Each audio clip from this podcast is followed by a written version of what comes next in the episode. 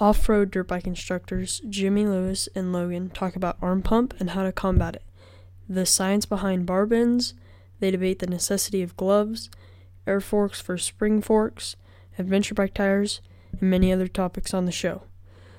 Taco Moto. So you've heard us talk about Taco Mike on the show. He's been a guest host a few times. Taco Moto Co. That's how you find him on the web. Sells a lot of the kind of cool and unique tuning products that you need to get your emissions compliant bike running up to snuff. So if you have questions, he has answers and he can also sell you the stuff. So if we can't answer the question here, which we hope we can, maybe he can answer the question over there and he can also sell you the parts that you might need to get your especially KTM or Husky dual sport bike uh, running like a champ. Anyways, it's tacomoto.co. Now here's the show.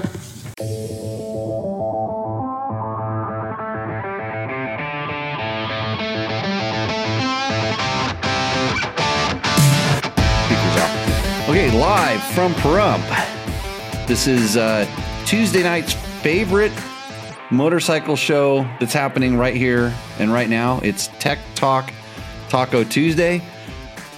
My name is Jimmy Lewis. This is Logan Tyler. And you hear it, don't you? It's your phone. Yeah. It's your phone. I told you this. I told you this two minutes ago. One of these days, this is the 99th show. Okay, so you blame me 99 times and you probably 30. That that we can't kick this show off without having some sort of technical difficulty. Here, fix something.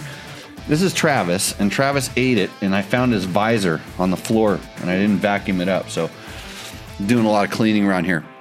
Um, Tech Talk Taco Tuesday is the show where we answer your motorcycle and motorcycle uh, product related questions. Um, this is our 99th time doing this. Uh, and it's amazing that it's it's actually gotten a little bit better. I've been doing a little bit of research. I, I went and um, went and looked at uh, some old episodes, and I mean they're horrible.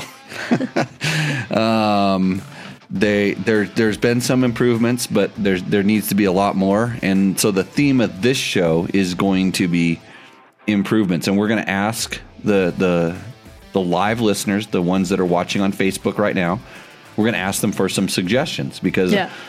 at show 100 I'd like to make either we're either going to keep doing it the same way and this it's just going to be the same shit show that this has um, been or it's going to get kicked up a notch to levels that I sent you some uh, podcasts that I wanted you to look, look at and listen to.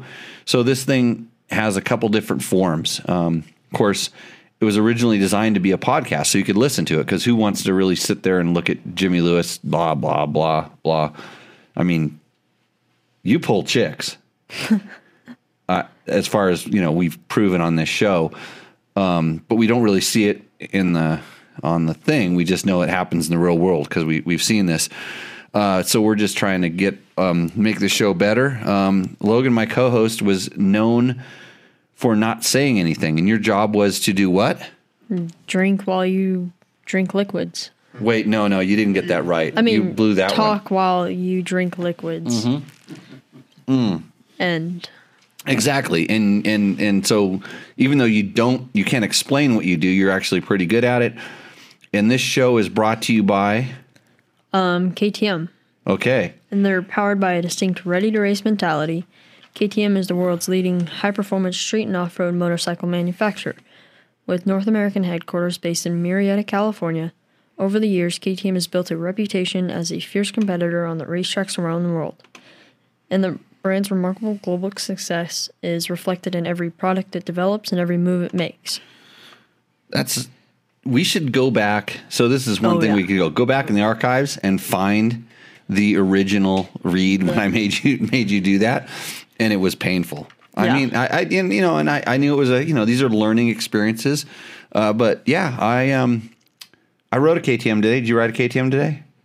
Uh, no. No.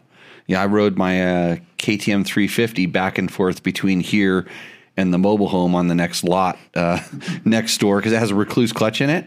Yeah. And what's really awesome, okay, Rekluse is another one of uh, the people that help us out, sponsors. I got a I got an email back from a guy, and I'll read that in a few minutes. You know what's awesome about a Rekluse clutch is you can carry stuff so easy on your motorcycle. Even a cat. I carried my cat, which which I'm trying to teach it uh, a little bit. So one time I was carrying paintbrushes and and things over, and I carried my cat back here, and uh, it's not really into riding motorcycles yet, but we're gonna get there. We're Yeah. gonna we're gonna get to the point where the cat will go riding with me because nobody else will, and and uh, you know that's that's on that's a, on you as well. Martin Gomi says hire a professional. Yeah. Um, do you know any Martin? do you know any professionals? The professionals are hard to find. Um, we what experts? We like experts. What's an expert, Bob? I don't know. You don't know what an expert is. X means former, and a spurt is like sometimes it's a flash in your pants. Um, okay, we're we're gonna try that, Martin. Um, we're gonna do the best we absolutely possibly can. Um, so uh, later on, when I'm gonna, I'll ask it specifically for kind of comments on on stuff. But one of the things that might make this um, a little easier on the eyes is multiple cameras, uh, Yeah. multiple camera angles, and that requires that requires having someone that's like kind of a producer, and then um, that way when it goes up on the YouTube. So if you are now watching this show on the YouTubes, I want you to comment back and say, "Hey, yeah, this would be better for this format." And if you're listening to it on SoundCloud or on one of the, you know, it's in a podcast format on iTunes or wherever you get your podcast, uh, send us an email back, an email back to Jimmy at dirtbiketest.com. Send me an email and tell me where you're finding this. And if you're not able to find it or it's not on your list, let me know because I can do some stuff um, to to make it search a little bit better. So, um, hey, uh, Mark Daniel says it's a great Tech Talk Taco Tuesday today. Mark, I uh, have it on good authority that you're um, in communications with my bartender who's trying to negotiate uh, getting you out into Pahrump. He's he's he want Mark wants to get out of California, and uh, and Janie is selling Pahrump as the ultimate uh, place to live. And you're shaking your head like this. What if you like riding dirt bikes? We just really need more people from California here. Dirt, good dirt bike people? Yes. that's a different story. Yeah, somebody that doesn't ride wheelies up and down the street. Yeah, we need those people. We need people that want to leave California and leave all that crap behind. The way they Yeah. made California there. Yeah, leave Cal, make California, California. I guess everybody's moving to, to Idaho and to Texas, and those are the dipshits that that need to go there to those other. They're ch- you know they're probably chasing good paying jobs and stuff like that. But if you just want to come out here and ride dirt bikes, Yeah. good responsible dirt bike users, we want you. Yeah, we should. Dirt bike uh, Pahrump is open for dirt bikes, and actually, I've got to share. Um, I got a new survey that, that for the state funds, like the recreation funds. There's a new survey that I just got because I responded to the first one. I have a link to the second one that you can go in and say, hey, they, they got more specific about it. And now you can say, hey, OHV recreation. And because that's where they determine how a lot of this money gets spent. You know, big recreation dollars that come in from um, uh, taxes on your fuel and things like that, as well as our sticker money. You know, the the OHV registration sticker. So um, more cameras equals more opportunities for failure. Did you already? Did you already text George back and tell him that's the very um, downside outlook? That's not. That's not. That's not. Don't. What are we? What are we supposed to be? Positive reinforcement around here? Constructive. Constructive criticism? Yes. That's downright negativeness. Yes. Yeah, yeah, yeah. That's why he's not in the studio. We banned him. Yeah, I could, I could, I could unfriend him or something like that. Um, and and uh, Kyle Kyler says, "Don't send him to Idaho, my Idaho." uh, Scott Glimp says he'll ride with me. Um, I used to race with Scott Glimp back in the day. Um, yeah, it's actually you don't want to ride out here right now. It's it's really really silty. I took the I took the Beta 200 out for a ride, and we need to have a segment where I talk about the thing I'm testing or the bike I'm riding. That would be Yeah. a good segment. So Yeah. let's make that the Beta 200 tonight. You got to remind me to do this also, Logan. Put that on your notes. You do, do you do you have notes? Show notes? No, that you just fake that. Yeah. Um, I don't know. You- Should I put them on this? Did didn't I tell it? what was the text I sent you today? Do you want me to look it up? Where's my phone? I lost my phone already. I might have to go get it. Get your show, show notes ready for TTT and have your segments dialed.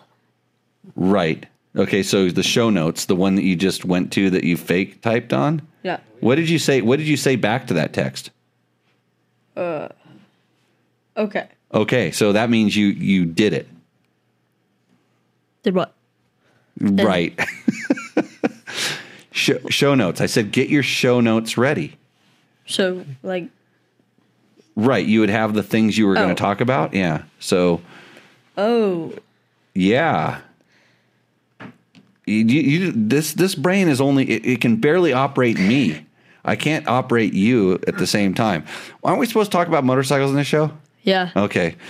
Um, who's the other sponsor of this show? Um, Honda Right. with their new 2021 CRF. Have you ridden one of those yet? no. There's a test of the RX up on uh, Dirt Bike Test. Uh, Scott got his test done. So if you're if you're interested about the RX, not the 450R, but the RX, you can go on a Dirt Bike Test and see that test right now. Just saying. Okay, keep going.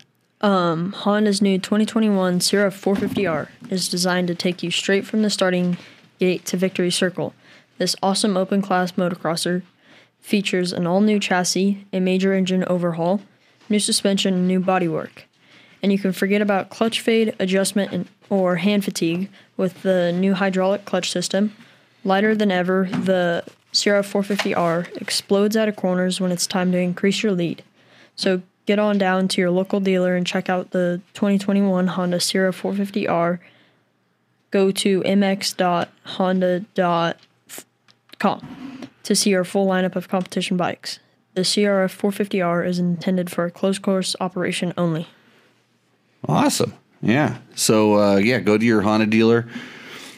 I I actually want to ride the 450RX because I liked the 450R right away when everybody else at the all the other magazine jockeys um, started complaining about it. I said this is a really good bike for regular people, and I'm kind of like regular people level on a motocross track right now. And and if that if that same thing carried over to RX, that would make that bike that much better because I liked it before. I liked it in kind of an aggressive off road sort of Grand Prix race bike style. It'd be um, really interesting to see if the new one is like that. TW Hicks says, I got pulled over by a fine Pahrump cop for going 21 in a 15 zone. zone. You know TW Hicks? You know him in town? I don't. I don't either. Yeah. So, uh, that. Kurt Huff. Is that the Kurt Huff that I used to race against in the ISD qualifiers and was on the six day teams? Um, always great riding here in the flyover states. um, okay. George is doing his job. For guests to, to participate, says Chris Reel, have one of the monitors for them to be present virtually. Also, schedule a five minute topic a week in advance. He's talking about um, something that uh, my um, uh, God bless him, f- um, former uh, KTM factory mechanic Dave Chase, uh, rest in peace, told me. Prior proper preparation prevents piss poor performance. You got it. And uh, yeah, that's true, Chris. I, I would, uh, I would proper preparation. That would be like you doing your show notes, Logan. I'm not sure what show notes are. Is it like just get ready for what you're going to say on the show? Yeah, you know how you know how like sometimes when you go to school. I mean, and I say sometimes because that's what you seem like you do Yeah, these doing days. school. School, okay. So you know how you do homework Yeah. in school so you can be ready for the next lesson. Yeah. It's almost like that, except here you're going to get ridiculed, and in school they just go, "Oh, Logan, it's okay. You're just um, special." So Yeah, it's we don't do that.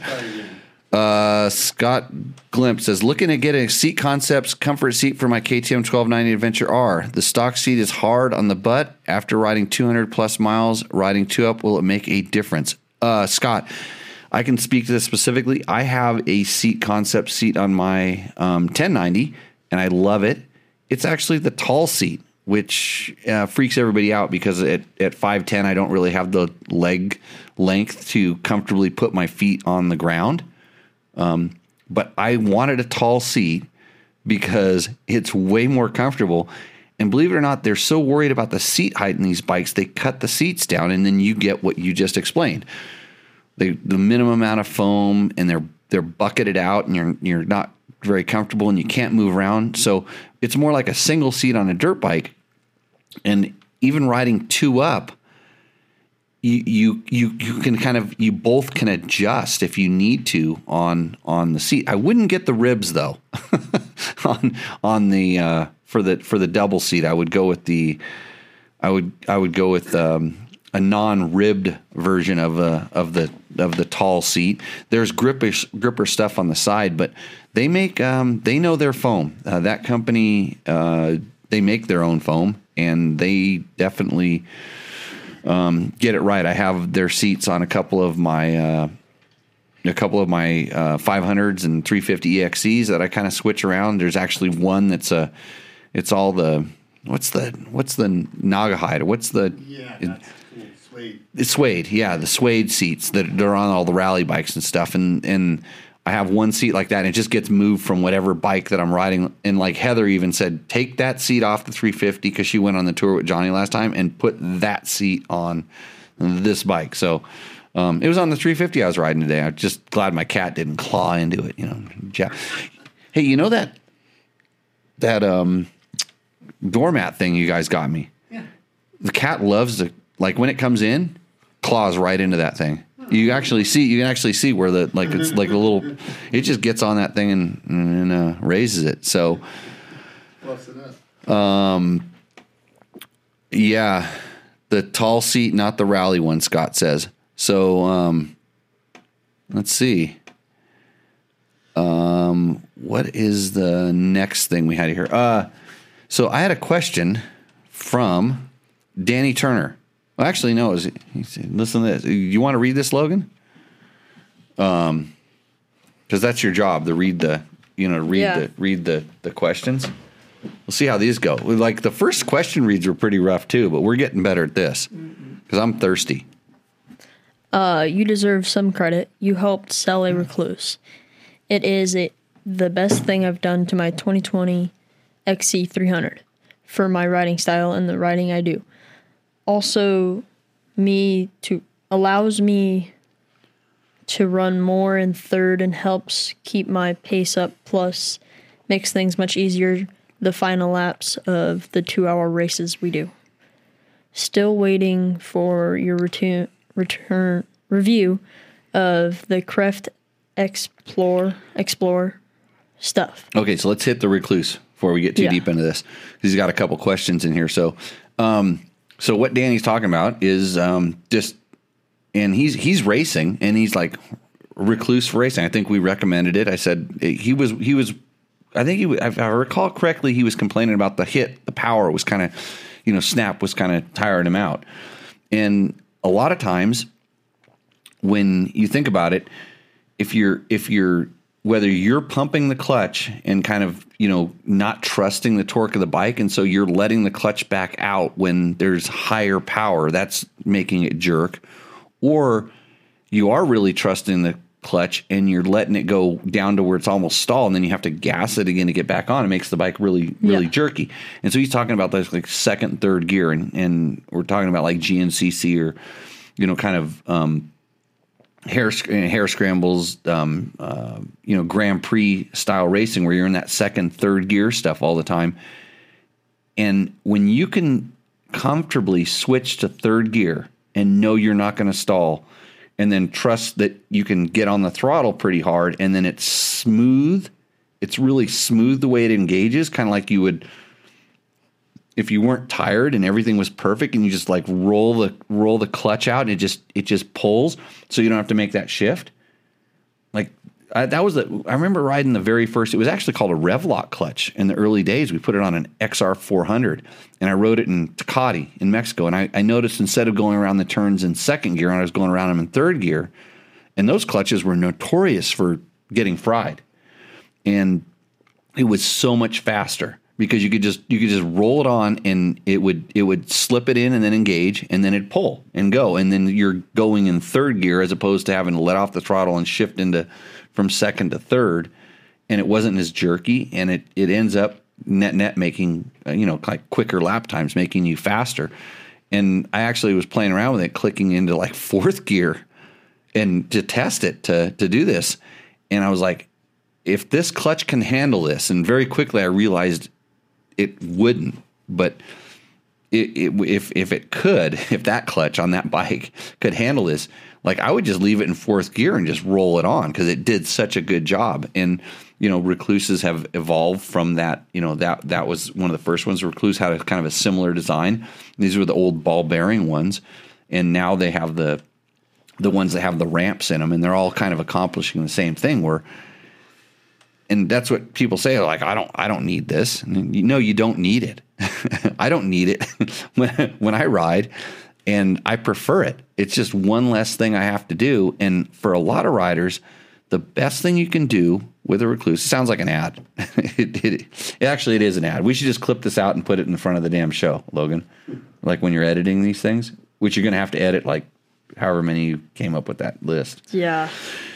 You the the the the ease of riding factor just just goes up. But a lot of guys that don't they won't trust that their bike has torque at lower RPMs. Listen to my I've got you in my pocket. If you don't follow Dirt Bike Test on Instagram, go to Dirt Bike Test on Instagram. I got I got something else I got to tell people to do too. Um, go to Dirt Bike Test on Instagram and there's an I got you in my pocket series, and I just did like a beta 200 i said beta 200 like extreme enduro like thing. And you listen to that thing listen to where that thing's running. It's just a 200 and it's going you know and you and you i learned this from watching some of the best extreme enduro riders in the world but i also learned it from riding with a Rekluse clutch that these bikes if if you're really good on your clutch and you just have a little bit of throttle and then you can keep a load against the, the clutch so that it doesn't stall. It's amazing how low they'll bog down and keep functioning. And so, um, a lot of guys they they they don't trust that the bike at three or four or seven horsepower that's enough to kind of get them going. They've got to put it up to seventeen, and then they try to control it with the clutch. The Rekluse does all that for you, and it keeps it at the right RPM. So that's what makes that um, really good. Glad that worked out for you, Danny. Um, Logan's going to keep going with your question. Um, s- still waiting for your review of the Krefft XPLOR stuff. I did an XPLOR swap on my 300, and it's a world better for me than the AER forks was. So he he took he got the the open cartridge, the Explorer fork and replaced his what do they call the W uh, the air AER. AER fork. So he took he swapped those things out, which is what he's talking about. And he says way less stiction and deflection over roots and rocks after putting the right springs in there for my weight, of course. Only in few situations did I have any complaints at all with the front now. I want to know what his complaints are. This, this is how I this is how I test. I'm always interested to hear how how this works, and if the the the question is is is you're putting that fork that's designed to work with a PDS shock in the back on a bike that has a linkage which is slightly different. And I'm gonna guess, I'm just gonna guess that the that the the the front and the back aren't matched perfectly. That's where that's the the front the the the the problems you're having with the front are suffering from the back not quote cooperating with i mean you could do it. You could probably get it with clickers. You could probably get it pretty close. Uh, but um, that could be um, some of the issue. And and i'm I, am i am pretty sure that the the that the explorer forks move a lot more free feeling than the the air fork, the AER fork. But I've been able to get those forks to work really good in trail riding situations as well. So I think there's I think both of them can be set up um, for either situation. Uh, but um, I th- those are the best air forks I've ever ridden. Period. Uh, just you know, in in I have to say that because it only takes there's only one air, one air thing. You don't have to do. There's other ones that were really good, but you had to do three different chambers on them, and it was ridiculous. And you could make those forks do anything, but it took a lot of experimentation, and most people don't have the patience for that. So. Um, interesting. I'd like to find out what the uh, Danny. Let me know what the um, what the problem is because I it would be interesting to try to diagnose it and get it a little closer. So where are we at? What's next, Logan? Um, I have a moose ordered for the front of the 790 adventure bike. Also, I still on back order with WPS though. Uh, have you had a chance to try that yet? I haven't done the. He was the one that asked about putting the moose into the adventure bike tire as quote a run flat device, and I haven't had time to do that. Um, we're in fly season here. Look at that sucker. Oh, he's going straight for the tequila. Good fly. Yeah, you're going to be dead in a few minutes, anyways. Um, I in on the Kreft suspension. Um, that was on the 350 I was riding all last week. I'm pretty happy with it. It's more in kind of the way I asked for it to be set up. It's a little bit more um, on the race side. So I'm trying to get my Explorer forks to work a little bit more like an AER fork, and um, they've definitely done that. And then they've addressed the bottoming issue on the shock, so that's good. Uh, I I haven't I haven't had a chance to just go out and play with the suspension, play with it to know exactly how it's working, and I have to take it off that 350 and put it onto the 500 that I told them I was going to put it on. And so, because I want to make sure that if there's anything that you know that I don't want to, that if I don't want to say if I'm not happy with this, or that I didn't do it exactly what I told them I was going to put it on. But then again, the suspension has lots of clickers on it, and that's what I've been playing with to get it right where I want it. And I'm mostly playing on the forks with their, they call it revalve control. So um, it has it essentially it's a mid speed adjuster, and then they then they, then their low speed adjusters supposedly work more in the low speed. And I'm still haven't had a chance to go out and test. I'm riding with it. It's good. I'm happy. Um, but I have to go test it so I can explain it better. Because I'm not like everybody else that just since it comes with really fancy parts and nice stickers that I just say it's better.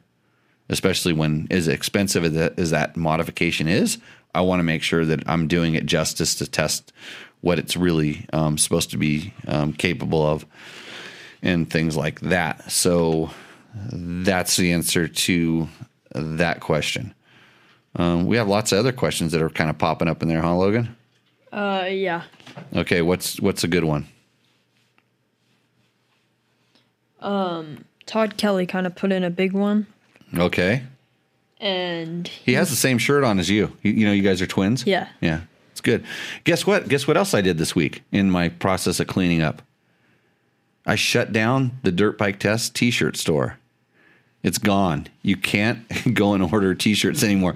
So, as Jimmy, as your dad, as as he gets up and he goes over to check the inventory to see if he needs anything, I'm gonna get some of these yeah, gone. yeah, you better get some. Yeah, load up. They're no, no, take one. Take it. It's oh, yours. it, Yeah. No, no, you you you you you drive Logan over here. Well, oh, we got to talk about that too. Okay.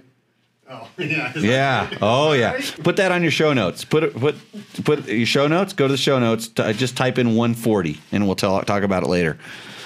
Um. Okay. So, what does Todd want to know? As you're typing in show notes, you got to multitask over here, bro. Like this, this isn't school. This is real world. he swapped the Electrons E- EFI kit over to the Delphi kit on my Christini. It replaced every electrical and fuel component on the bike. It ran great. It seemed the similar to every other EIF system. Con- contrary to what you previous say, previously said about the Def, Defi, Delphi, Delphi. Delphi. The throttle response was great, and that's comparing to my TPI. Um, he was riding in St. George on the Everride Rally, going pretty hard, G outs and bike running a bit hot. But the bike suddenly quit, and I found the coil shorted out, popped open, and the installation was dripping out of the bot- bottom of the coil. He traced the every wire along the loom, and he couldn't find any exposed wires or anything pinched. Have you ever had a coil fail? On a Christini? Yes. We've had coil failures. Um, and on a Christini, yes, we've had wiring harness failures. You've you've seen that you've seen those bikes out there. Yeah. Yeah, with you know the, the wiring harness is all torn Yeah. open and all that stuff. Okay, so this is a problem with that bike, um, and uh, so the Delphi. I I'm trying to think of the I. I have I have software here. I have a little thing. It's in it's on my list of things to do. I have the software to go in and rewrite to the computer, and I'm pretty sure it's to the Delphi. So I have not switched out to the to the other system. I thought I switched from one, but it's been you know a year since I've touched that bike. God, I wonder if it still runs. Just been sitting there with gas and it. It's parked right next to the all-wheel drive KTM adventure bike. They're back in the you can't see this room. Right. Yeah, you know these special projects that just that just kind of you know it, when when when you can make money selling all-wheel drive fat tire electric mountain bikes, you make all-wheel drive fat tire mountain bikes. And actually, one of those is supposed to show up here. So yeah, we all got to go ride electric mountain bikes again. Yeah. So um, that'd be super fun. Christini, yeah, I just got some text from Steve today. Um, he's trying to get it back from another um, a group of journalists, and I told him, well, if you're asking for the bike back and it's not coming back, it's because they sold it, and now they have to go find the guy they sold it to and try to get it back so they can send it back to you. That's the way most journalists work. it used to be that way in the motorcycle industry, like a long ways back, and but in the bicycle industry, that's kind of you know, they just like you send them the bike and they test it and it just kind of disappears. Then- yeah, vaporizes. That's, uh, You want to get a job in the bicycle testing industry? Uh, not really. Not really. What do you What do you want to do when you grow up, Logan? Hmm, I don't really know. You don't really know. But- Doors, right? don't say that. Doors. That's Yeah. it. We had this discussion on the show once before, right? Did we? I think I think we went into like like the the Tyler's going to the door business. Yes, we do. Yeah. Your sister's going to be installing doors Yeah. pretty soon. Yeah. She older Yeah. or younger? Younger. Younger. Well, you'll be doing it first. Yeah. You'll have to teach her. that's that's, that's the, the, the trades. That's a, you know you go in there and you learn. You learn by doing. Um, yeah. Yeah. Do you know how to install a door? I can put it up. Oh, really? Yeah. Huh.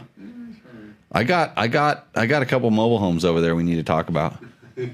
I did painting today. I'm I'm actually getting pretty good at it. I've done enough of it. I've done this this house, that house, that mobile home, that garage. Like you do something a few times and the first time sucks. You screw everything up. Yeah. And you should have paid somebody. But after the third or fourth time, you know, you watch enough YouTube videos, you make all the mistakes that they tell you that's the way to do it. Like the guy that's like saying, use this paint, and they say not to do this, but mix this into it. And you're like, oh, really? yeah. Um, uh, somebody wants to know about leg extenders. That's Victor uh, for the tall seats and the adventure bikes. No, balance. Do you ride with your feet on the ground? Oh, this should be an ad for my school. I'm going to do an ad for my own school right now.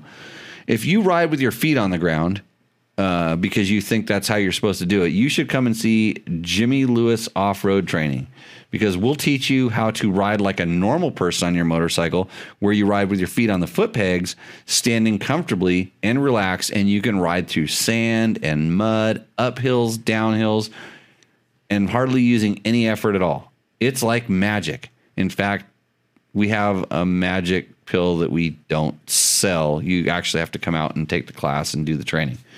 If you're more interested in this, go to www.jimmylewisoffroad.com and sign up for our newsletter because that's when you can find out when our next class is. Unfortunately, the last one of the season is sold out, so you can't come to that. What does Dean Kemp want to know? Do you know? I think Dean's a horse because he says hey. Like, Yeah. Hey, like H A Y. Uh, Jimmy, you can tell Kenda you sold a set of big block tires. Getting them for my T7, is it better to go from a 150 70 18 to a 140 80 18? What are what are your thoughts? Funny you asked this because I was asked this today um, by a friend of mine who has a Tenere 700, and they were they wanted to know which one. I'm I'm 140. I'm 99 percent sure that you want to go with the 140, which is a slightly smaller one. Uh, the 150 70 is is gigantic. It's made for the like 1290s, and I go back and forth between 140 and 150 on my 1090 my 1090 and 1190 i have a few sets of wheels that i kind of swap between them and for for dirt off-road riding i prefer the smaller tire for on-road riding the bigger tire is better because it just feels like it has um, just the way it rolls into the turns is a little bit smoother but off-road it feels like the smaller tire actually bites better and makes the bike feel more more lively it doesn't it doesn't float as much on loose surfaces. It kind of cuts down into the uh, into the gravel or dirt or sand or whatever it is. So Dean, yeah, go with the uh, on the T7. I'm I'm pretty sure. I think in the video, I don't know if we actually talked about what side it what size it was, but I'm 99 percent sure I put the the uh, 140 on there, and I I will let uh, Kenda know that. Uh, I sold a set of tires because that's kind of why they have me as a they help out our schools as a brand ambassador. You know, so what does Steve Camrad want to know? Arm pump prevention and best handle bump sweep for East Coast Enduro. Wow, arm pump. That is uh you get arm pump, Logan? Um not recently. Not recently, but you No. have before. Yeah. When when do you get it? Grabbing the bars too tight. But like do you get it like on your first ride in the morning, like when you just leave the house and you're you're out riding, or is it at a race, or when do you get arm pump? Uh, just whenever I forget to let go of the handlebars. Whenever Like you whenever I forget just to, yeah, his dad's eyes light up. Let go of the handlebars. Well, it's because he, he goes to my he teaches at my school. We talk about like I'm riding around waving at everybody and stuff. No, no, no, no. When when you're too tight, yeah. but mostly at racing. Uh, Do you ever- no, Oh, trail riding. no, No, no, particular. no particular particular time. spot, but just whenever That's I arm pump is the weirdest thing because I get it every once in a while, and it's generally for me. It's when I when I go out a little too hard. Like if I if I'm if I'm at the track and I just go if I know the track and I don't like warm up, do a warm up lap, and I just go right into yeah you know, and and um, there's a lot of different. I've heard a lot of different explanations and reasons for it. You know, it's it's some people say it's you know you're you're it's the way you're built. It's certain muscle sheaths that tighten up certain. It's what you eat. It's it's the way you warm up or not warm up. And then yeah, it's the bar bend. It's how much you grip and hang on, like you're talking, like you're talking about gripping Yeah. the bars. Um, so Steve, I'm going to give you the answer here in in a second. Um, sorry, I had to wait nine minutes for this, but here is something I want everybody that because we're getting some really good questions tonight. Everybody that's live on Facebook right now, I want you to go share. I'd like you to share this thing that we're doing, Tech Talk Taco Tuesday. I think there's a way you can do it. You just go on the button, share it in a group that you're that that you see where people ask weird questions. I don't ask everybody to do this that often, you know, share things all the time. I, I don't say, hey, go click through our link on Amazon, which you can on our website. You can go to you can go to Fresh Dirt and there's an Amazon link there, and then we get a couple nickels back to kind of keep this ship afloat and do this stuff. Um, Because I hate hearing it too. But unfortunately, you lemmings need to be told what to do. And one out of every 100 of you will do this, and it does make a difference. So I'm going to answer the arm pump, question um, because I know a couple things about arm pump, and and then hopefully when people come onto this after you went and shared it, they'll go, "Wow, I actually learned something," because they won't have to listen to us talk about you and going to school and how your heart rate goes up to 140 because you just got your learner's permit Yep.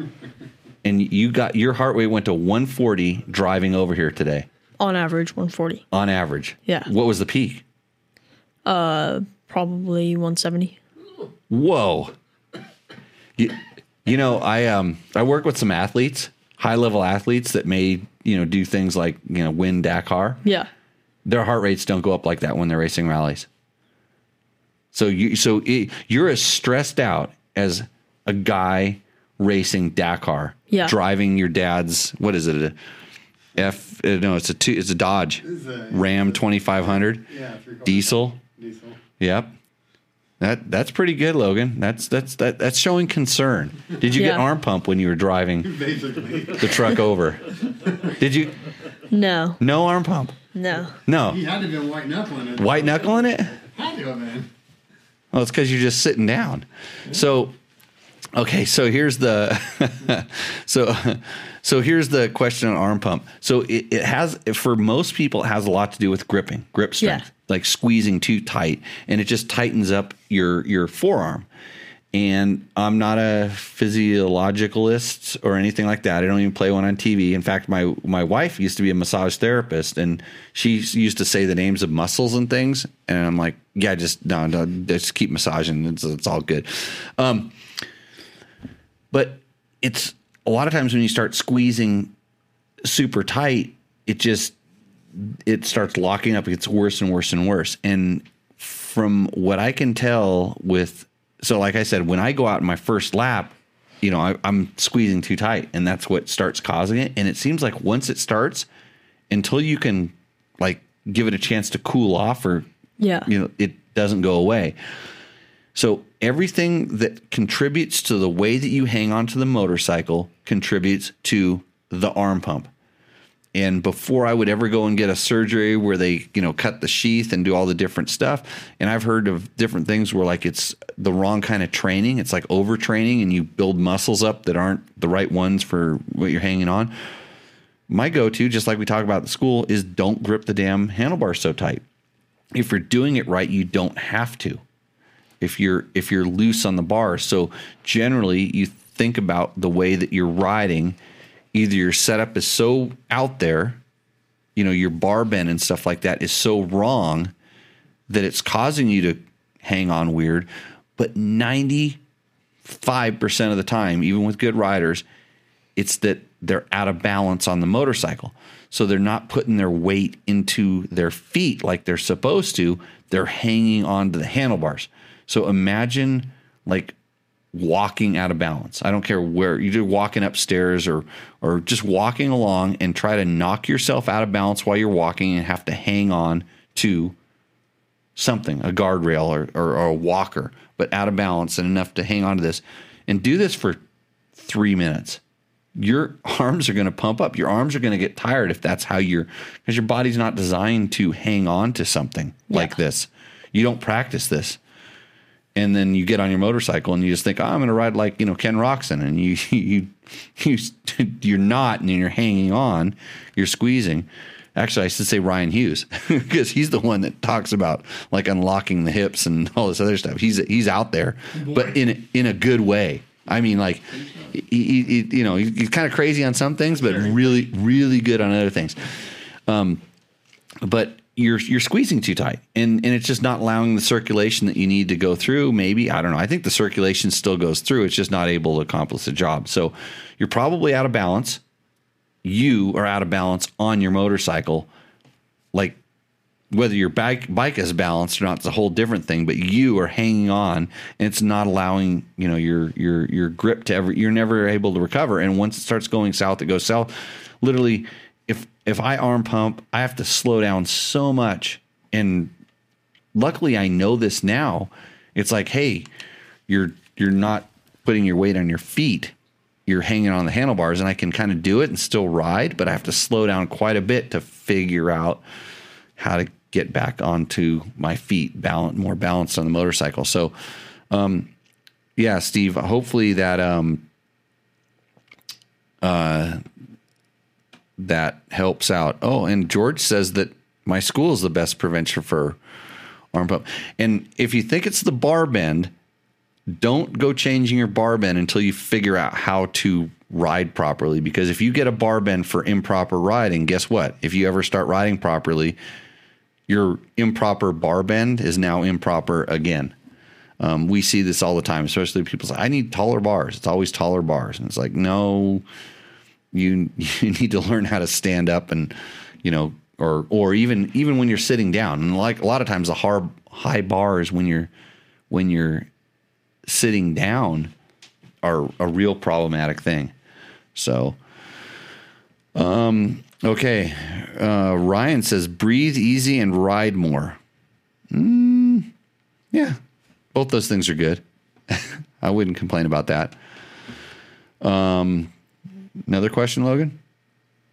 Um, I don't. I don't think that was for. Oh wait, yeah, it was. Hey, do you see Mike Spurgeon comment there? It says we're working on developing a get ECU setup for the TPI bikes that will remove the oil injection system. Why would you want to do that? And turn those bikes into a premix machine for the guys who want to reduce the weight of those components and eliminate a slight but possible issue of oil pump failure. Okay, the weight, the, the, the weight. Those guys put the kickstart, take the electric start off, and put the Kickstarter back on. Kickstarters and Yeah, why not get a YZ? actually, those are the guys that don't need a Rekluse clutch either. Yeah. Why not get a YZ? You, you know, the the funny thing is is um, the, a guy came to our class that had this crazy get fuel injection system on his TPI bike that moved the injectors back into the intake manifold.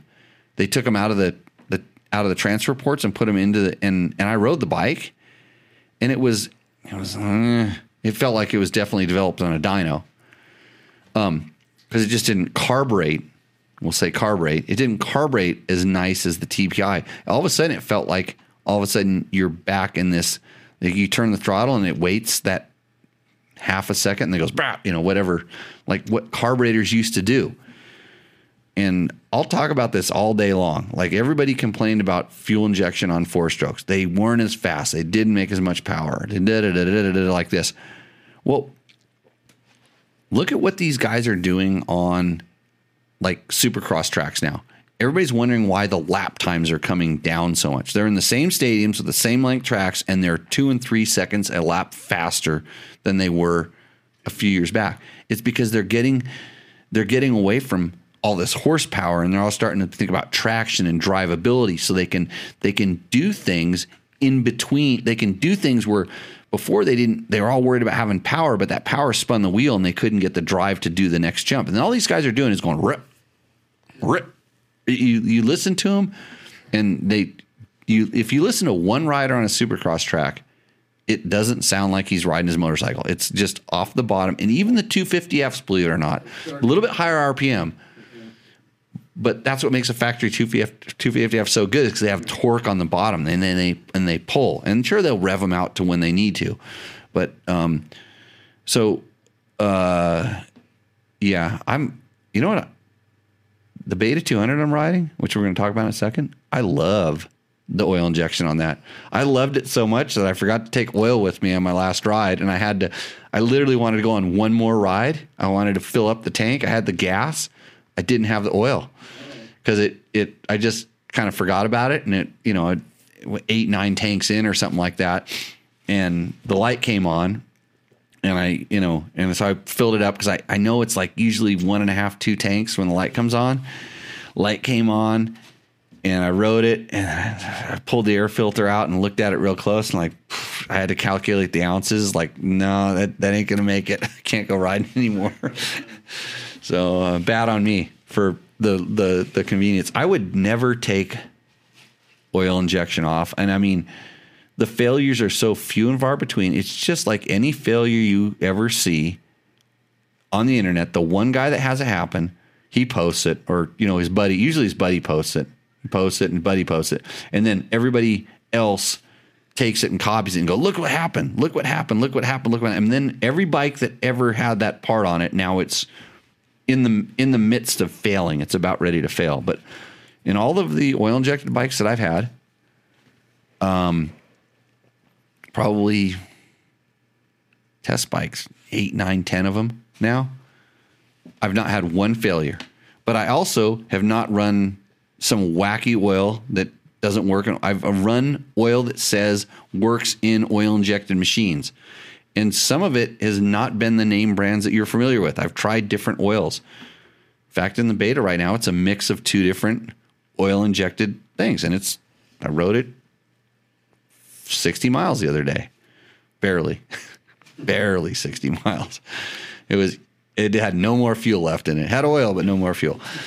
So, um, yeah, uh, it would. I, I mean, if there's plenty of guys out there that think they need this stuff. So Mike, Taco Mike, which um, you're going to see his logo up here pretty soon. He's going to pay you to put those old episodes up. That's where that's coming from. Taco Mike is, um, and he sells a lot of stuff. He sells a lot of these ECUs and different things like that. And if there's somebody out there to buy this stuff and wants this stuff, he should make it. That's great. If if somebody thinks that's the the way to go, but the reason that a big manufacturer like KTM or like Beta puts oil injection on these bikes is because that's what the customers want. And they may not want it in the in the get-go. In the beginning, they may not want it, but once you start using it, and Beta still will sell you like the 200, you can get the 200 the race edition or the factory edition or whatever their factory one is, and it comes without oil injection, so you can still mix your gas if you want to. Um, but I like the one that I just pour oil into it and ride it, and um, it does as good a job. Have you ever seen me mix two stroke oil, Logan? Oh yeah. Yeah, sketchy. Yeah. Yeah, I don't like the ratio, right? That's one extra step. I just like going like this in the gas can. So trust me, it's good. Um, yeah, and and I have not really heard of a ton of um, things. So hey, you guys got a few more people on here. Um, what do you think of some of the advantage and disadvantages that setup might be? I just said it, Mike. I didn't even read that post, but I just went ahead and ranted on it anyways. Um, Steve uh, Camrad says Skyler going to Husky. Yes, Skyler Howes got a Husky factory rally ride, which is really good for Skyler. Um, he now he has to put up or shut up because there's nothing more to complain about. You have the factory bike. I sure hope he got paid. I hope he's not. I hope he gets he gets some salary or money with that that job um, as well. So uh, that's because that's important. Um, uh, Steve says he's taken my class. Uh, was Steve the one that asked about the arm pump? Yeah. Yeah. Okay. Okay, so Steve knows how to stand up. Do you remember teaching Steve? Um, Maybe. Maybe. Yeah. You remember him specifically? No. No. okay. So you just got your learner's permit. Yeah. So it was the drive over here your first drive? Uh, I drove home from DMV, and then that was pretty much it. It's DMV and Pahrump. Yeah. So it's kind of sketchy. The roads of Pahrump, the the dark streets of Pahrump. Yeah. Do you get to drive home tonight too? Yep. Yep. At dark? Yeah. Oh, awesome. Yeah. Yep. Surprised your dad's not hitting me up for some tequila. Designated driver. This is good. It's good. Yeah. so, um, let's see here. Any other questions? Uh, Mark Daniel says, "What was my dad's heart rate?" I should check. Yeah. They, they came in here asking about GPS watches and I couldn't figure it out. Now all of a sudden we're checking everybody's heart rate. Yeah. So I'm gonna, I'll do mine right now here real quick. See what I'm doing when I'm running the show. Victor says, "Here's my two cents worth. Um, it's no excuse, but if I don't drink one or two beers before riding, my hands go numb, not my arms, to the point of pain. I'm totally serious." Uh, Victor, we don't endorse or recommend any of your recommendations on this uh, podcast, but we do like to have you as a top fan, evidently. And uh, George chimes in. George spelled Jorge. Uh, arm pump is created by restricted blood vessels in the forearms. The restriction backs up the blood coming in from the heart. While the blood is backing up, more blood continues to be pumped into the forearms, and the result is a blood traffic jam. Did somebody Google that? No, that, that's what it is. Oh, well, it, it sounds uh, accurate to me. And the blood can't get back. Uh, and and my wife, uh, it says Heather says, what about getting some flex bars? Um, you know, I think they say that it reduces arm pump, and I don't get arm pump that much, so flex bars, which are on most of my bikes, must work, right? Yeah. Yeah, so that that could that could fix it also. Although I can't say definitively that that would be the answer, but um, let's see. Chris Real says I adjust the angle of my arms and relax by standing up and not gripping too tight. Good gloves work well for me. Gloves are another thing. Um, especially, we see a lot of guys, especially street riders that are transitioning over to the dirt, um, wearing big, bulky gloves. And you think about it, you know, you're trying to do some intricate tasks, and on road, you just turn the throttle. You barely really use the clutch, and yeah, you might use the front brake a little bit, but it's it's not like it is in the dirt where there's so much stuff going on, and that's why we wear gloves that are a little more. They give you a little more dexterity on the uh, on the um, on the bars. So um, Curly Stoke Kyler, Kyler Stoker says Sean Casey had a question about rear spring rates. Oh yeah, straight rate versus progressive. We've gone through this before. Um, so he's talking about a PDS suspension. You know what we're talking about, Logan? PDS suspension. Yeah, you know about that? It's the one on the KTM's, no linkage. Yeah. Right. So um, I did see that. There was like first right off the bottom of the, or right off the top of the show. So I did I did miss it. Blame me. Um, so currently KTM's come with a progressive spring on their PDS bikes. But there was a time when they went back to straight rate and they've bounced back and forth a couple times in that time. And I'm pretty sure that I always liked the progressive spring. So the earlier ones, did the do the early early ones, or was the kind of the second generation PDS have a progressive spring? Because they went away, they kind of went back and away. I've always prefer, preferred the pro- progressive spring, and and there's a valving setup that you need to have working in conjunction with the spring. So you can't just take an old straight rate one and throw a progressive spring on it.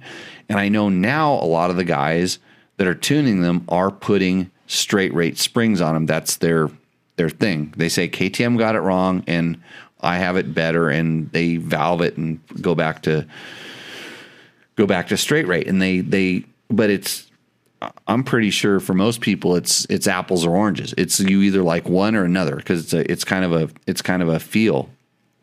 Um. So, yeah, I I the pros and cons. Mm, it depends on what you like. Um, typically, the straight rate. Well, it, it depends on how they set it up, who's setting it up. Because a lot of times when they go with the straight rate, they'll they'll valve it initially softer so it moves a little bit freer and then try to allow the PDS piston at the end to do a lot more of the work where now with the the progressive springs they're asking the spring to do a lot of that work and then the valving tends to be a little bit more consistent. So um and maybe that's why when I sent my Krefft shock back because it was bottoming out too much um maybe there was something to do with that. But they've they've continued to use the progressive spring on that on that shock as well. So Um, but they definitely increased the bottoming, and they were kind of surprised that I thought it bottomed as much as it did. But they're also based up in the Pacific Northwest, and but you know, out in Bend, they have you know they're in Bend and they have high speed stuff and they have whooped out stuff. But um, so it wouldn't. I, I could see where the setup they sent the first time. If you were just riding really snotty, you know, single track technical single track trails, that that setting could have worked. But it just didn't work when um, when I started going faster. It just it bottomed way easier than stock. And I know this now because now I have one that's that's a lot more similar to stock, and this is what I'm playing with. So, okay. So, uh, Sean, sorry about delaying on your question, but that's got another one. Logan, Logan, you here? Um. Logan.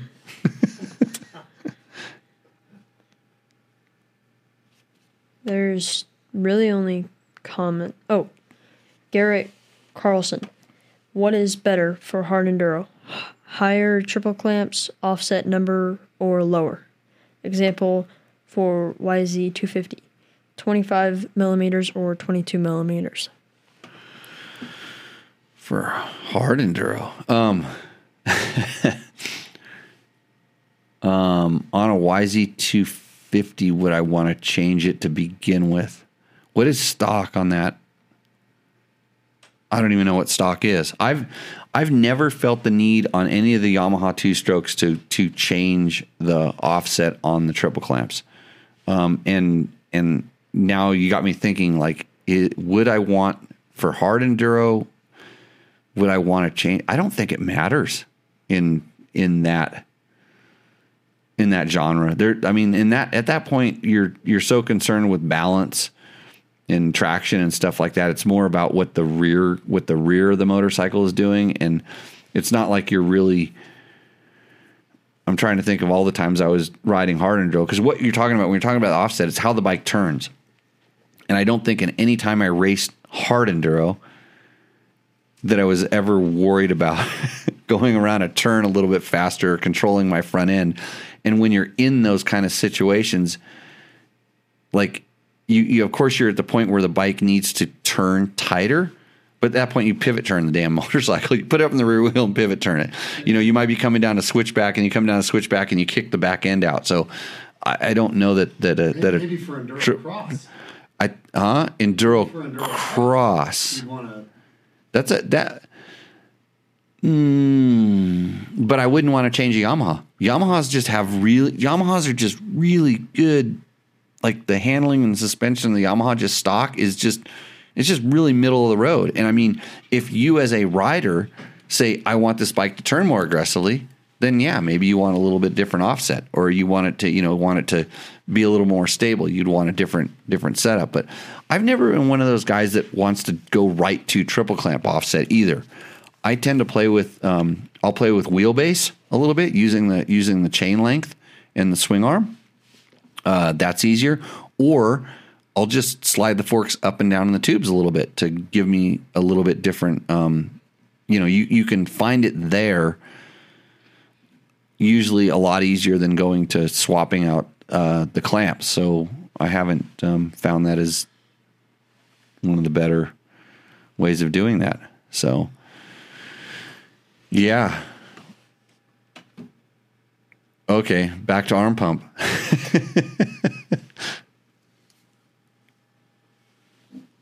you gonna read it? Oh, um, on day three of riding slash racing, Because I Uh, got thirsty. Have a That, that was a lot of questions to answer in a row. yeah, uh, have a gas gas e xe 250f. Feel like the stock bars are too swept back, nice and low, but also feel too far forward, not far enough forward. And tried holding on with my legs and feet and stand more. Should I have the bars more forward or different bend? Stock close to Carmichael's bend. Mike Laffery says 999 or 996 twin walls. 996 ha- are a bit hev- higher than the 999s. but also swept back less. So, first step, what should I do? Move the the back clamps forward, Bar clamps. bar clamps forward. What's negative about doing that? Um, so I, I'm hoping that that, that you're talking about the current, the new gas gas, which is a KTM. Um, and what's the dis? So for sure, the easiest thing to do is to actually move the bars around the stock bars. I'm surprised you're finding the sweep on those back. I mean, that's a really those bikes. I think have a pretty flat bend to begin with. Um, in in in I used to always have to go. They, they were like a ten degree, and I would always go to a twelve degree bend. So I don't I don't know the, but they're fine. I mean, I've ridden I've ridden them. I just find them like if you if you think that they're back back too far. So when you rotate, just rotating them in the clamps can can flatten them out a little bit, but then they also start coming up. You know, so there's there's like a there's like a kind of a happy medium. There's a few degrees of adjustment there. But in the clamps going forward, so there's four different positions. There's two different bolt holes, and the clamps are are um, offset. So generally, they come in the number two position, and I'm kind of bounced between the number two and the number three position. So two is the clamps forward in the back position. Three is the clamps reversed in the front or the more forward position on the motorcycle. And if you go to like position four, which is clamps forward, bar mount forward, it puts, for me, it puts the bars ahead of the steering stem far enough to where now the bike starts becoming a little bit unstable because the way you're turning it is on top of the on top of the steering stem. It's a little more stable on braking, but when you're turning it, you, you have a little bit too much influence on what it's doing. And I always say, think about if you were doing a pull up on those handlebars, which you know I try to say never do this when you're riding, but if you're doing a pull up on those handlebars, and and your your your bar is on top of the on top of the stem, it turns easier. Where if your bars are below the stem, you hang on it, and now you're you're swinging behind the pivot point. So that has a pretty big effect on on the way it, it is. But it's it's like one of those things. It's real easy to change the bar position and rotate those things around. And if you start moving them around and you say, "Hey, I'm getting better here, but maybe I'm running out with what I can do with my standard bars," then go to the you know go to the next logical bar bend um, that'll that'll work. And I love it how guys just always throw around like this bend, like this the, the 999. yeah, this is this is the bend, and uh, you know, I mean, I can tell you what my bend is. I I run I run a um, a flex bar, 12 degree flex bar, standard height, uh, and, and enduro, which which has a which has a um, lo- it has a longer pole on it, so you can put more stuff on the on the handlebars. So, um, oh, you already answered. Thank you. I'm going to go setting three and rotate up there. So yes, new KTM. So we're, yeah, we guessed right. It's always good how we can guess this kind of stuff. Yeah. Yeah. So why don't you tell everybody about the the um, Beta 200?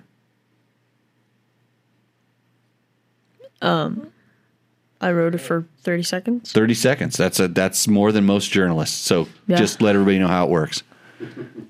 Um, again. It started right up. Yeah. When did you write it? the photo shoot. Oh, that's right. Yeah. Did oh just when we were riding it back because you shot some of the photos Yeah. and then or you wrote it out there.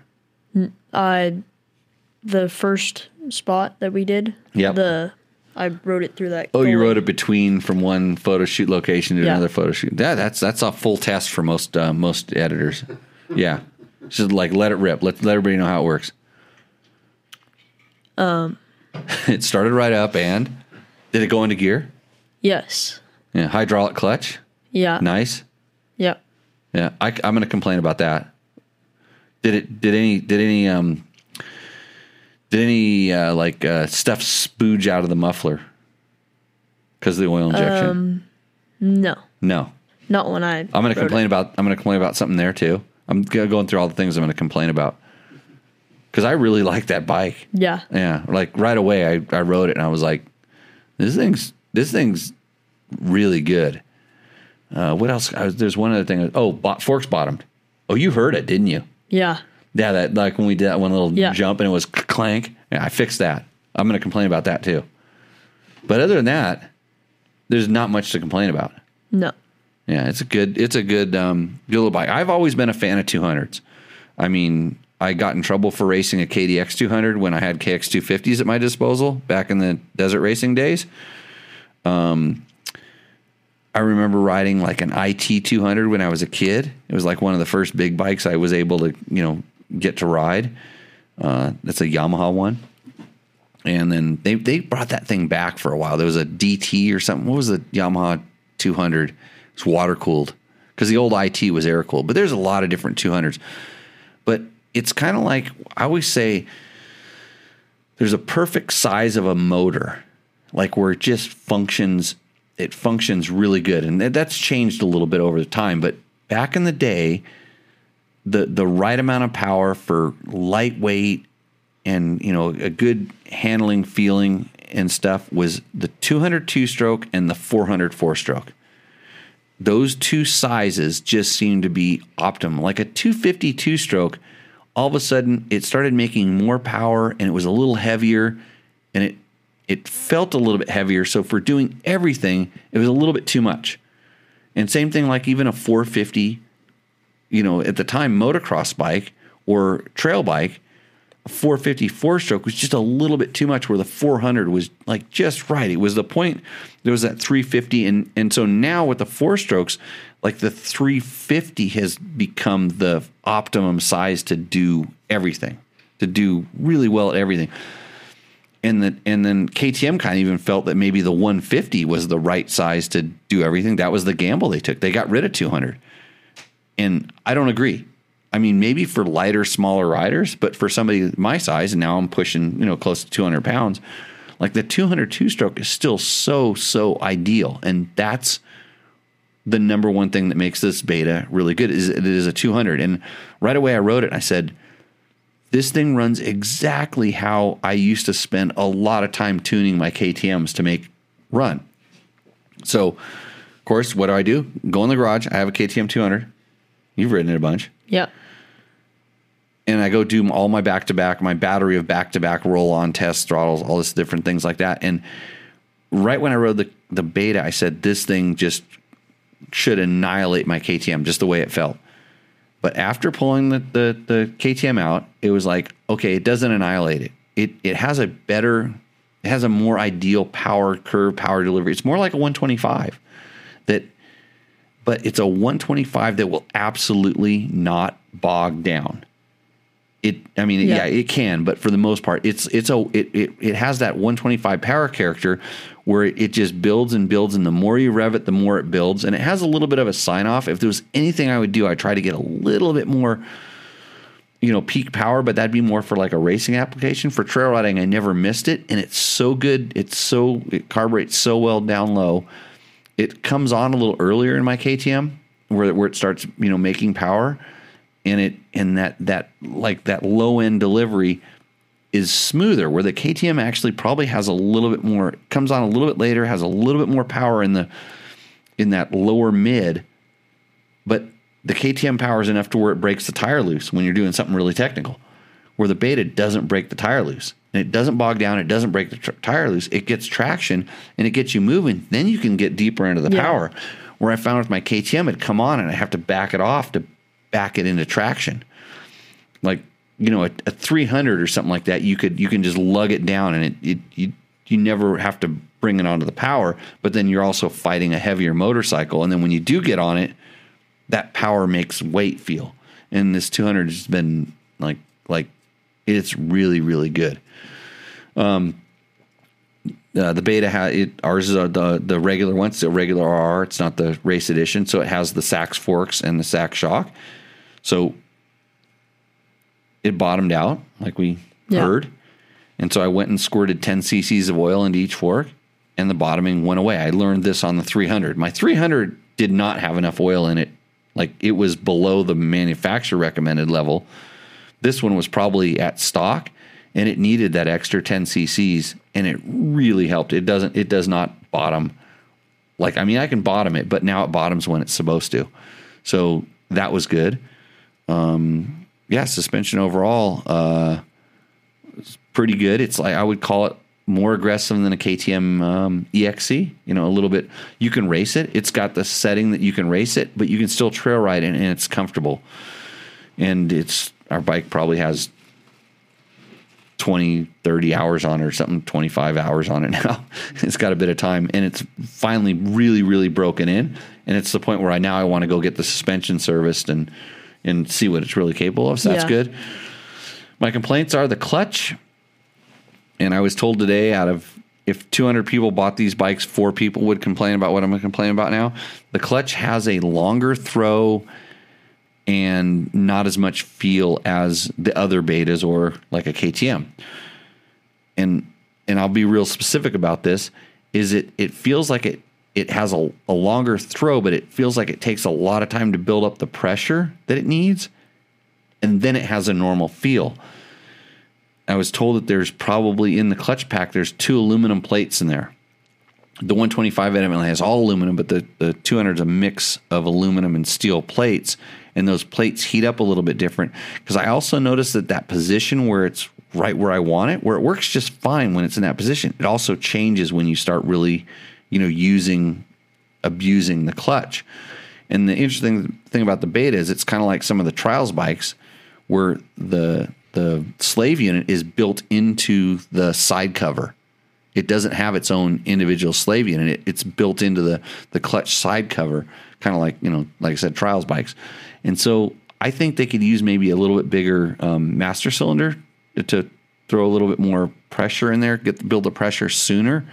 It might make the pull a little bit harder. I don't know, but um, it's not perfect. Um, it's not bad though, but it does the, the the engagement point does move around ever so slightly. But you'd have to be really picky to notice this. And and I haven't gone out and just abused the clutch on purpose to see if something really changes. But I do notice the position kind of changes. And then the they have zip ties on the on the muffler, the little grommet between the muffler and the pipe, and they're on there, but it still spits out.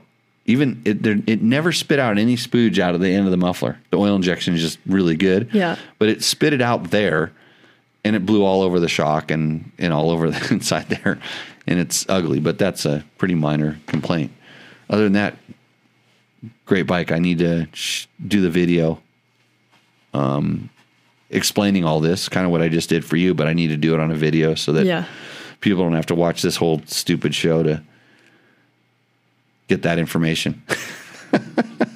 WR200, Jeff, that's right. That's the answer. WR200. That was that bike had a lot of potential, but it was it it was built on a chassis that was supposed to be a street bike and stuff like that. So, um, oh, oh, the, San Felipe Bob, who just got a Beta 300, by the way. Evidently, I sold a Beta 300, allegedly. So I sold a Rekluse clutch, a Beta 300, and a set of Kenda tires. Yep. All in this show. Um, the the switch, the power modes on that thing, that's the best push button switch I've ever ridden from a manufacturer. Like I can usually, usually I can complain about them all day long, but this one does what it's supposed to. Like it has the blue one, which is the, the high power one. It's snappy and responsive, and has the white one, and it's it's just it just mellows it out so you can be kind of dumb with the throttle, and it just brr and torques and pulls. Because on your, do you have your two switches on your KTM? No, you you don't have it. Yeah, yeah. Because like KTM's like God, separate them a little bit. These ones, they're they're messing with it, they're they're two different maps, and they're not they're not Not different enough. they're not dumb. They're they're the right. They're exactly what they're meant to be. And so many bikes have these two different switches, and it's like I don't. Half the time, the one that they say is is aggressive feels more mellow to me, and vice versa. So, um, yeah, uh, DTS. Wow, we're talking about old bikes now. Um, 500s, what? so all over the place. Um, I didn't know that anyone was using aluminum clutch plates. You learn something new every day. Good, Mark. That's what you want to do on Tech Talk Taco Tuesday is learn something new. The they use the aluminum plates for less rotational inertia to, to give the bike a little bit more pickup or snap. Um, and the, on the 125, that's I guess that's important for them. And then um, I actually on this 200, I'd be willing to try because the aggressive when you put it in the aggressive map, it's pretty snappy. I would be willing to try all steals if that if that for instance were the solution to the problem. It's not enough for me to really want to go do anything to fix it, but um, it is like one of the small uh, small complaints. But overall, really happy with that bike. Um, if Logan would ever go riding with me, uh, we could go shoot some more videos. But what'd you what'd you do in Vegas? You had to go play golf.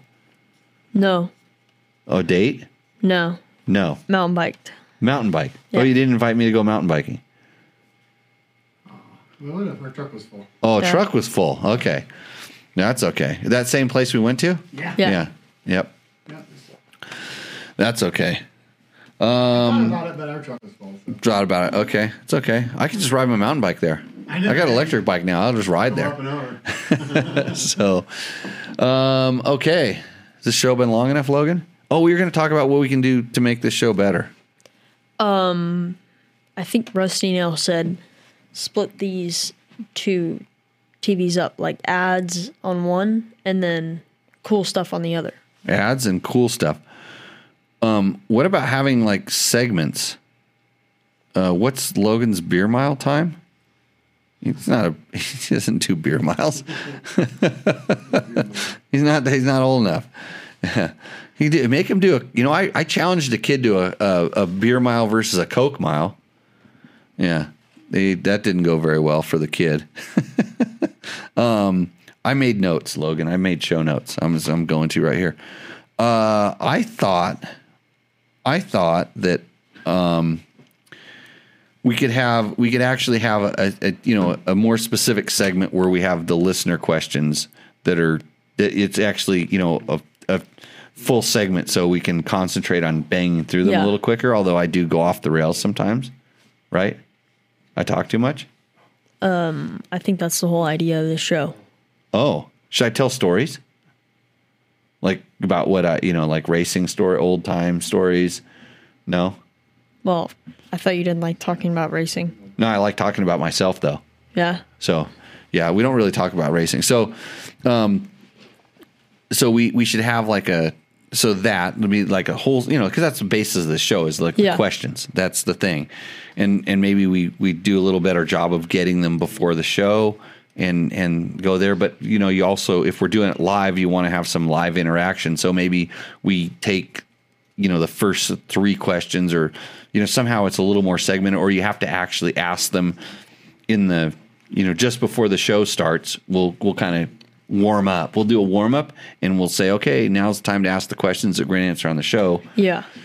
to be formatted that would be um uh good um segments would be better so that idiots don't ask about platform boots what are those is that what Victor wears when he goes out to the clubs when he's drunk after riding his motorcycle?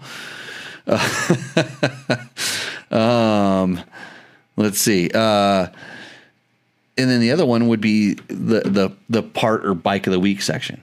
Yeah. You know, like the thing I'm testing, one of the things that I'm testing. So like Yeah. just like I did with the beta right there. So I actually take a dedicated time and then then that way when you're going up and putting up the card on the YouTube, you have something specific to put up there Yes. we did this in the beginning. I used to just because I didn't, we weren't getting that many fans to to comment on this stuff.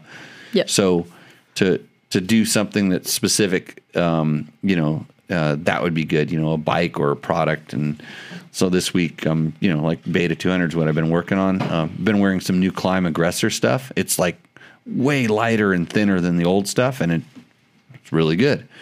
Klim also helps this show out. You know that, Logan? Yeah. Oh, DDC. Yeah. Yeah, them too. Uh, have you seen my picture on the Klim ads? It doesn't go on your Instagram. You don't see me in the wearing the No. new, new Mojave gear, doing big old roosts. No. Oh man, how I? What are you on TikTok? Um, is Klim advertising on TikTok yet? I'm going to set up a conference Should. call. So I, I, I, I I'll, I'll, that's another segment here too.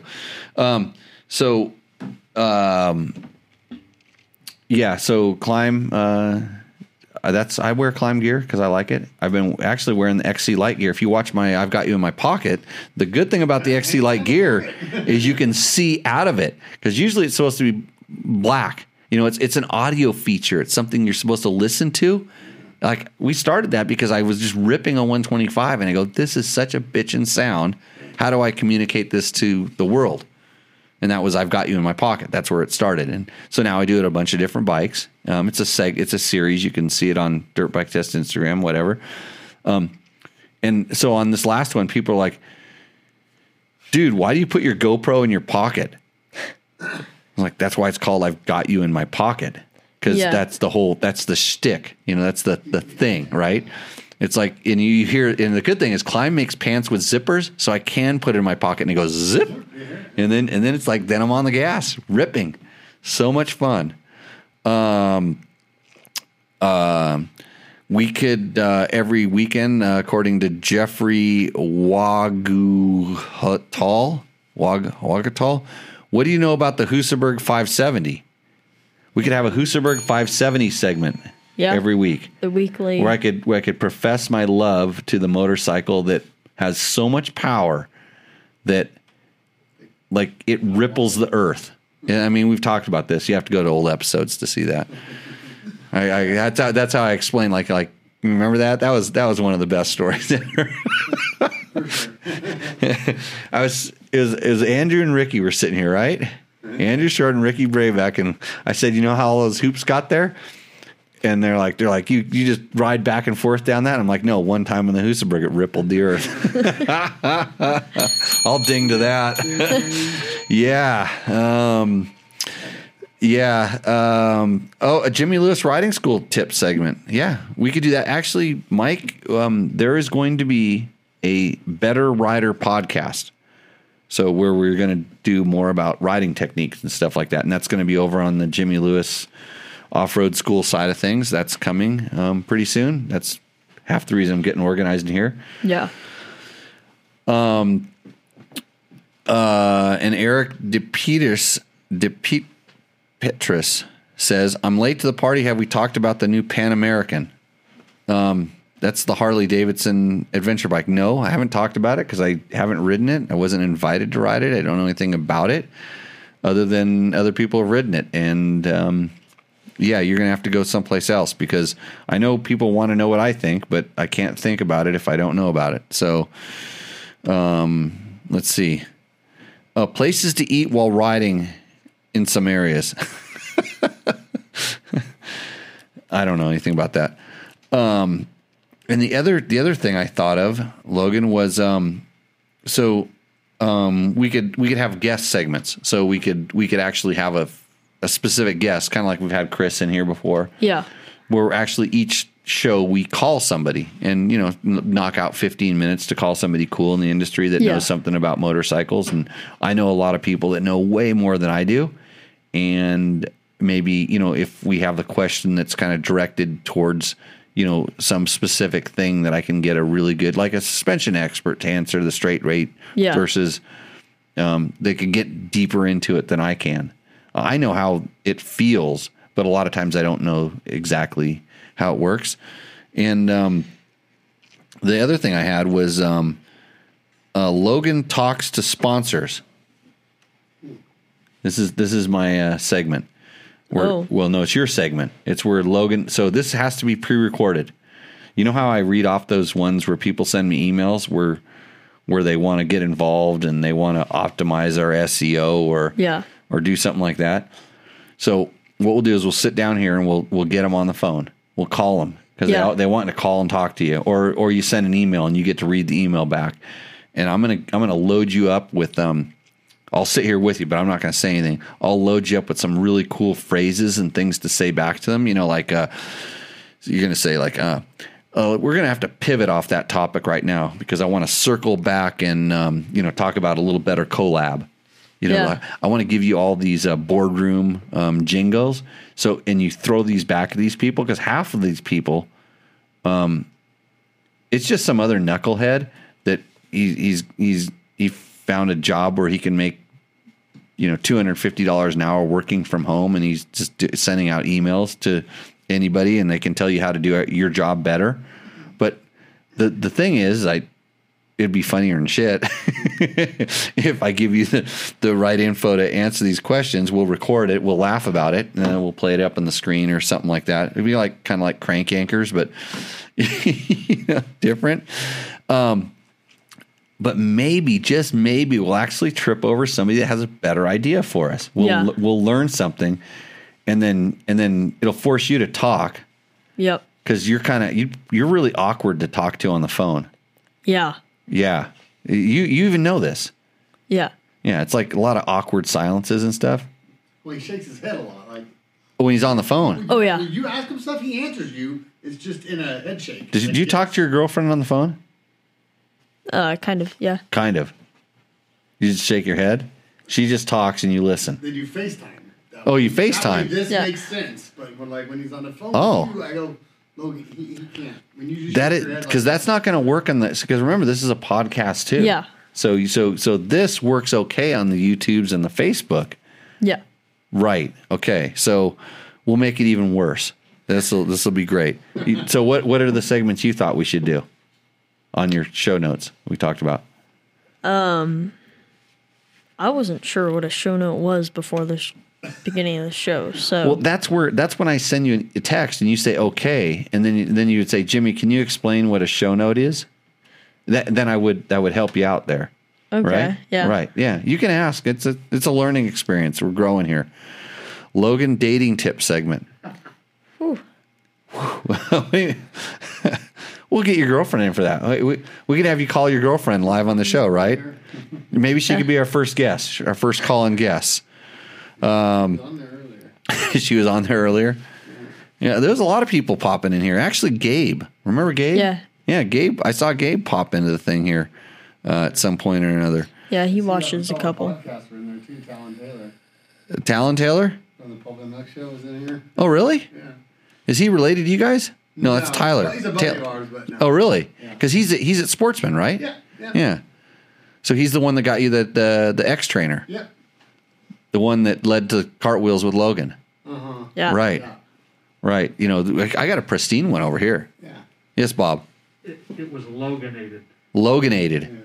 Right. You know, the other thing is, you know how that other that other show I had you watch it like like um the the the co-host guy, you know, his, his side guy. Yeah. You know, he he had a name. You know, he had a kind of it was, it was Stony Buds. Yeah. Like we need to get you a name. like you can't be like Logan. You got to. You know, I don't want you to be Stony Buds. Logie Yeah. Like Logie Bear. Yeah. Girls call him Logie Bear. Oh, they do. Yeah, Logie Okay. Bear. Logie Bear over there. So it's like you got to change. You don't. You don't have that as your Instagram handle yet, What? or your chit chatter handle. You're not Logie Bear on that one. So, um, Logan, do some research and homework. Um, well, Mark, you could move out here and you could coach him too. uh, tech tips are always good. Yeah, pre-planned tech tip would always be good. I have a lot of those up my sleeve. I don't remember um, tonight. Tonight, your tech tip is uh, when you when your sprockets are wearing out. Hold that up. Get a DDC Delaney Drive Component sprocket. They are made of stainless steel. I've never worn one out. I still have like ones from a long, long time ago, and they're still on my bikes. They are nearly indestructible and unmatched. It says unmatched durability and quality. No, unmatched quality and strength. So if you are looking for a sprocket, um, go to ddcracing.net um, and you will be hooked up and driving. So, okay. Um, you want to do the Honda one? Okay. Okay. Honda's new 2021 CRF450R is designed to take you straight from the starting gate to Victory Circle. This You know what you do when you're in Victory Circle? Do a shoey? A shoey? Yeah. What's? Oh no, no. Oh, yeah, you could if you're if you're if you're in Formula One. Yeah. No, I'm, I'm just going to go in Victory Circle right now. I'm going to drink my champagne, my champagne of beer. So keep going. Um, This awesome open cla- class motocrosser features all new chassis, a major engine overhaul, new suspension, and new bodywork. And you can c- forget about clutch fade, adjustment, or hand fatigue with the new hydraulic clutch system. Lighter than ever, the CRF450R explodes out of corners when it's time to increase your lead. So get on down to your local dealer and check out the 2021 Sierra Sierra 450R. Go to mx.honda.com to see our full lineup of competition bikes. And it's closed course competition only. Yes. Yeah. Good. Um, so, uh, yeah, Mark Daniels is researching his moving out here options. Um, so he's going to come out here. I think he, he used to be a high patroller cop. So he can probably tell you how to, you know, handle those roads without getting the heart rate up. Yeah. Logan, yeah, Loganator. um, okay, well, hey, thanks everybody for uh, joining in and uh, watching this. Uh, again, uh, share it on your different platforms, and when you have friends ask stupid questions uh, of motorcycles that you don't know the answer to, send them to me because I can. Um, you know, boost their self esteem and help inc- increase their confidence and stuff like that. Um, We'd like to also thank uh, Klim, Rekluse, uh, DDC, Taco Moto, and KTM. Yes. Uh, powered by a distinct ready to race mentality, KTM is the world's leading high performance street and off road motorcycle manufacturer. With North American headquarters based in Murrieta, California, over the years, KTM has built a reputation as a fierce competitor on the racetracks around the world. And it, the brand's remarkable global success is reflected in every product it develops and every move it makes. I don't have any Hondas, but I do have some KTM's, and I gonna go ride one of them tomorrow. I think we should go ride tomorrow. What are you doing Tomorrow, tomorrow? school. School. oh, I like that in air quotes. Yeah. He threw school up in air quotes. hey, do, you know I got the I, I built the circle. I got this you know Yeah. circle. I've got that. It's it's tight. It's in there really good. Okay. Um, and then I, I'm working on a figure eight over there, so I got to do a little painting tomorrow. But um, I'm ready to ride in the afternoon. I really want to. I really want to ride. Um, and uh, we can take maybe the two two hundreds out and go goof around Yeah. a little bit like that. Shoot some video. But one other thing I wanted to wanted to bring up is we're not going to talk about brands. Nothing to do with brands here. But um, we did that tire test last couple Yeah. weeks ago. You you Yep. got to you got to ride. So and and this is something that's kind of it's just we'll close the show on this note. But you think about it, so everybody thinks like there's this bike is better or this you know and, and when you, you've got a chance to ride different bikes and they're definitely different right Yeah. you ride one bike and it has a different flavor than another bike and a different Yep. flavor than another bike right but we rode two different tires Yes.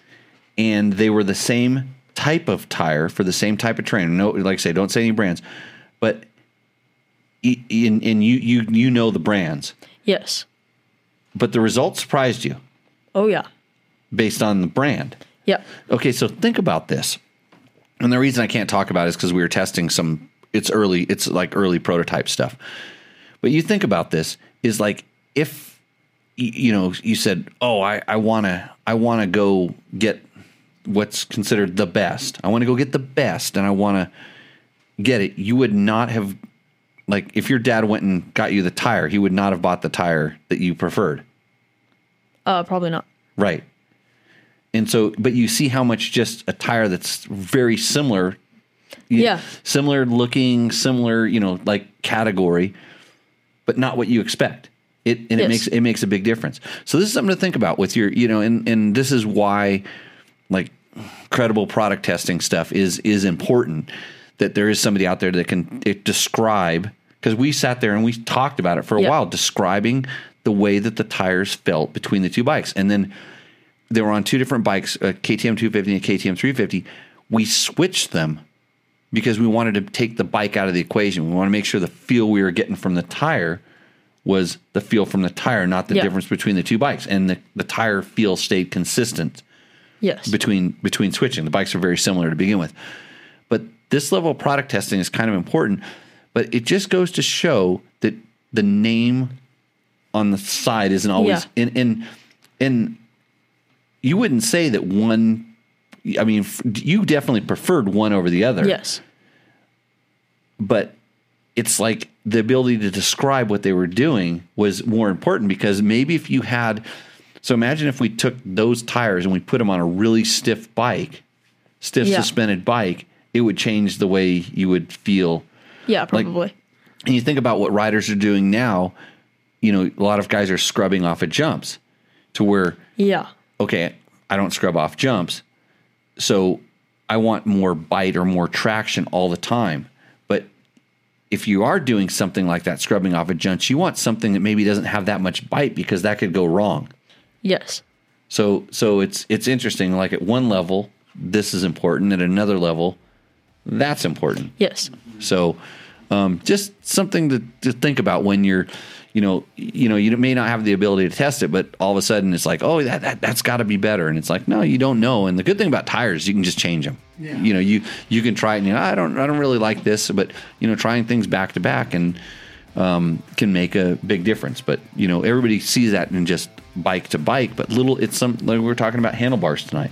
We Yeah. We're talking about different forks, switching. You know, this guy went to the level to get a different fork for his motorcycle, and that's what's cool about all this stuff. It's super customizable. You can change it. Um, you can uh, you can try these different things, and uh, anyways, that's what we're here to do um, to help you answer those questions. Sometimes Yeah. you get a little bit too specific, but then I'm going to just kind of fire back and always go, well, like, really, what are you trying to do? Like what? Because I can, I can generally from riding different things, I can tell you this would be better, or that would be better, or here's what you would you would look for. But a lot of times it's it's a personal preference more than it is this is better than that. Yeah. I get a lot of this is better than that in the world, and it's like, what are you trying to do?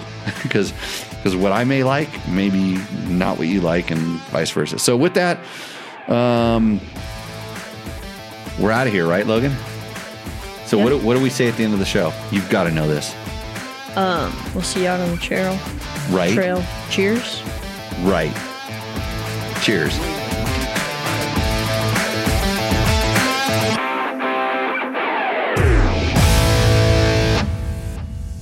Taco Moto. So you've heard us talk about Taco Mike on the show. He's been a guest host a few times. Taco Moto Co. That's how you find him on the web. Sells a lot of the kind of cool and unique tuning products that you need to get your emissions compliant bike running up to snuff. So if you have questions, he has answers and he can also sell you the stuff. So if we can't answer the question here, which we hope we can, maybe he can answer the question over there and he can also sell you the parts that you might need to get your especially KTM or Husky dual sport bike uh, running like a champ. Anyways, it's tacomoto.co.